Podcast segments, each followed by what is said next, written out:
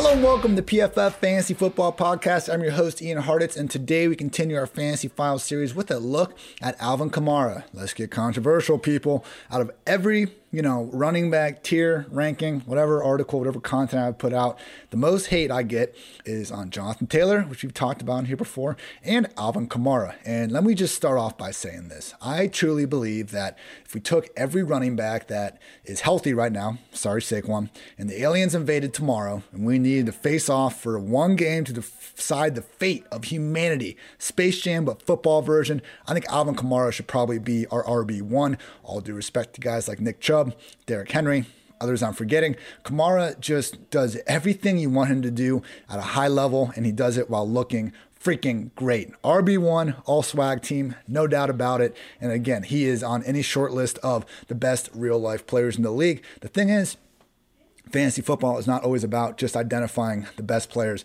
at each position. It helps. He's up there. People, he's my RB8. Maybe that's low to you. It's low to a lot of people. In fantasy land, he's a great RB1. In real life, he might be the RB1. We just got to realize what's made him so good since he's gotten to the league in 2017 isn't exactly there anymore. And the main part of that is Drew Brees. Saints offensive line also deserves plenty of credit. They're basically back, but as we've seen over the years, pressure does tend to be more of a quarterback stat than offensive line stat. It's going to hurt, guys. As much as Taysom Hill, Jameis Winston might have a better overall arm talent, better skill set, more athleticism at this point in their career, like Drew Brees, just what he could do pre-snap to get everything right for everyone involved can't be understated. It's going to be what the Colts are going to go through a little bit, going from Rivers to Carson Wentz. You can't really put, it's one of the harder things to define, just, having a quarterback that can just consistently get you in the right play. And it's that, and it's also just the reality that nobody was throwing to Kamara more often than Brees. Like, just in terms of a QB running back connection, this was unlike almost anything we've usually seen, people. Since Kamara entered the league, he's responsible for 4 of the 10 seasons in a running back getting more than 80 receptions. So, look, he's been awesome on the ground, but so much of his just fantasy success, the reason why he was the fantasy RB1 in 2020 and why he's been a perennial top 5 fantasy back, except for 2019 when he was a little bit banged up with the ankle issue, it's been the receiving. So what I did, I looked at his overall fantasy rank each year, but also just his rank among running backs in purely rushing and then purely receiving production. So, for example, in 2020, overall fantasy RB1, he was a fantasy RB3 in rushing. That's what, scoring 21 total touchdowns will do for you. RB1 in receiving. In 2019, though, fantasy overall RB9, even though he missed the 2 games. Rushing RB22, receiving still RB5. That saved him. 2018, he was the overall RB4, rushing RB5. He ended up accounting for, I believe, 14 rushing touchdowns that year. And then receiving RB4. In 2017, he was the overall RB3, rushing RB16, receiving RB1. So when Kamara has had these 2 years where he scored 14 and 16 rushing touchdowns, a total that we've seen regress the following year, something that we should expect to regress a little bit, come back to earth in 2021, he's still been a top 5 fantasy running back, except for 2019 again, because of his receiving production. If you take the receiving production and not turn it off completely, but just lower it, we're looking at more of a low-end RB1 as opposed to the world beater we've seen over the past few years. So he's great. He's an RB1 any way you want to look at it. When we've seen him without Drew Brees, though, and thus what we're going to be seeing in 2021, he hasn't been quite as great as people, I think, remember or want to admit. I mean, look, we've had 9 games over the past 2 years without Drew Brees in the lineup. The first 5 were with Teddy Bridgewater, and it wasn't bad. Teddy was able to keep the offense up. They won the games, but we also got to realize Teddy in those games, he only led him over 13 points with Kamara in there and on 2 of those occasions. So he still averaged 6.2 targets per game with Teddy. It's just the offense wasn't going to the end zone as often, which hurt him. With Teddy at QB, Kamara finished as the RB37, the RB3, the RB23, the RB17, and the RB16. Way more weeks as an RB2 as opposed to just one week as an RB1. And we saw this come to fruition again in 2020 with Taysom Hill under center, where we had an RB26 finish, an RB36 finish. That was in the weird Kendall Hinton game. And then RB6 and RB9 finishes to finish it off. The issue, though, people, He only had 16 targets in weeks 11 through 14 last year. It just wasn't even close. And you look at everybody else during that time. Michael Thomas had 36 targets. Emmanuel Sanders had 17. First of all, that's a huge gap between Thomas and everyone else. And then we had Jared Cook and Traquan Smith with 12 apiece right there. Kamara basically went from being the clear-cut 1B pass game option with Drew Brees under center to being just another guy in the group with Taysom Hill.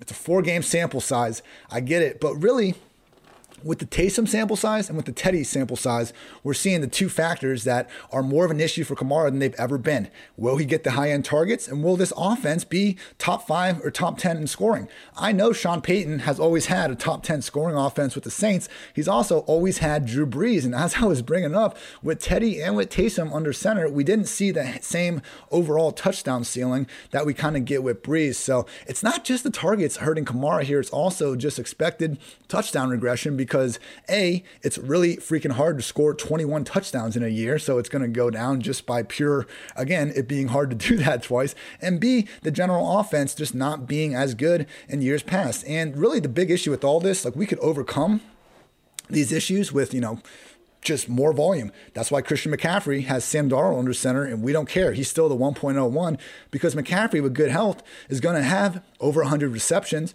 and he's going to be pushing for like 400 total touches. The Saints have never given Alvin Kamara over 200 rushes in a season. I mean, during Taysom Hill's 4 starts last year, we had Kamara with 50 carries, we had Taysom with 39, and Latavius Murray had 40.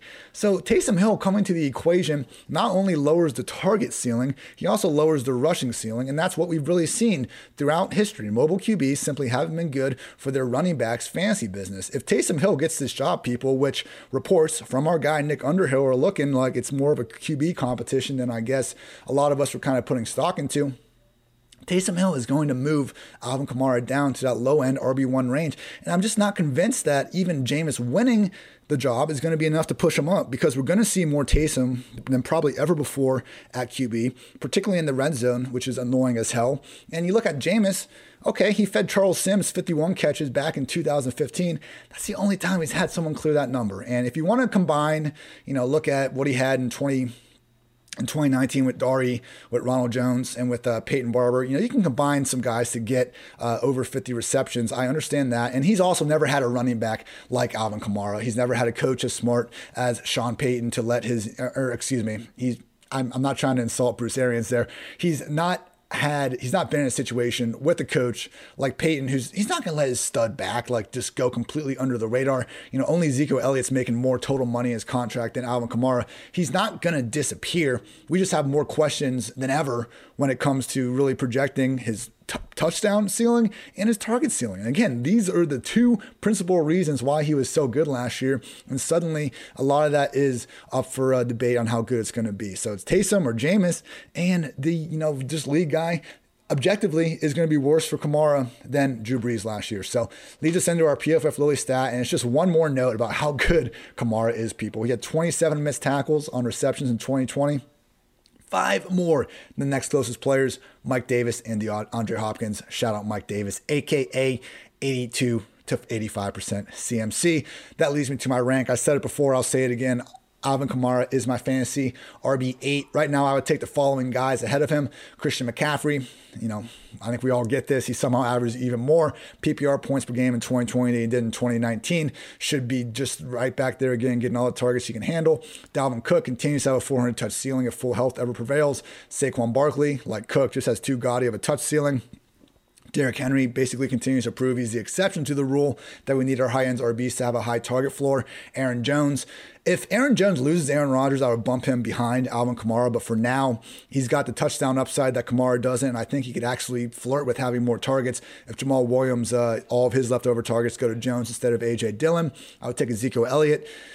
Only running back getting paid more than Kamara. And it just comes down to that overall touch potential. Like Zeke will get 400 touches if he's fully healthy. Kamara's never had over 275. That's still a lot. It's why he's still my RB8. It's just not exactly what I think we saw in the past. And that's why I would also take Austin Ekeler ahead of Alvin Kamara. I think Austin Ekeler has the role in 2021 that we hope Alvin Kamara still has. Give me Justin Herbert in that Chargers offense to outscore the Saints. People, we got to anticipate this Saints offense taking a step back. Drew Brees is not there anymore. I know he had a noodle arm. I talked about this in my Michael Thomas rants. At the same time, even with that noodle arm over the past 3 years, even though it got worse in 2020, he was still leading one of the most efficient and just one of the best overall passing games. We just saw some slippages at the end. And, you know, it is interesting to me where we got this idea, you know, Michael Thomas is catching a lot of grief for the way the season ended and stuff. And just remember, sometimes we're drawing some arbitrary lines here. I mean, in the playoffs last year, Alvin Kamara had 2 catches for 17 yards against the Bears and 3 catches for 20 yards against the Buccaneers. I don't think that's going to be the case moving forward. With that said, if the over-under for his receptions, which he's had 81, 81, 81, and then 83 last year, if the over-under is at 80 catches, I'm probably going to pound the under on that. So it's one of these things, people, like, don't underestimate the way that Taysom Hill is going to be able to basically suck the fantasy value out of almost everybody involved in this offense. And with us, again, hearing that it's seeming more likely than ever that Taysom could actually win this job away from Jameis, just kind of get ahead of the idea that Kamara, while he's still an RB1, probably won't be the RB1 again in 2021, and just start treating him as more of the low-end RB1 that we've seen him be without Drew Brees under center for nearly a half a season worth of time. So Latavius Murray is actually the running back I've been getting more often in best ball land right now.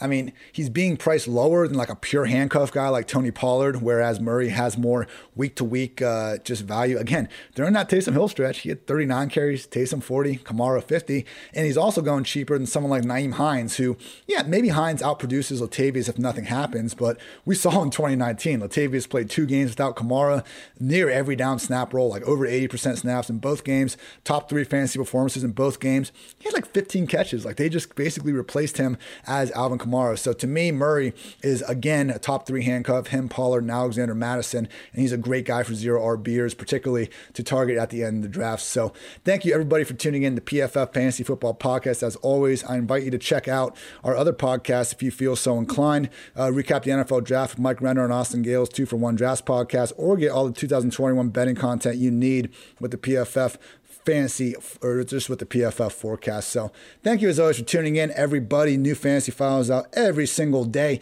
throughout this offseason, corresponding articles on pff.com. I'm Ian Hardison. Until next time, take care.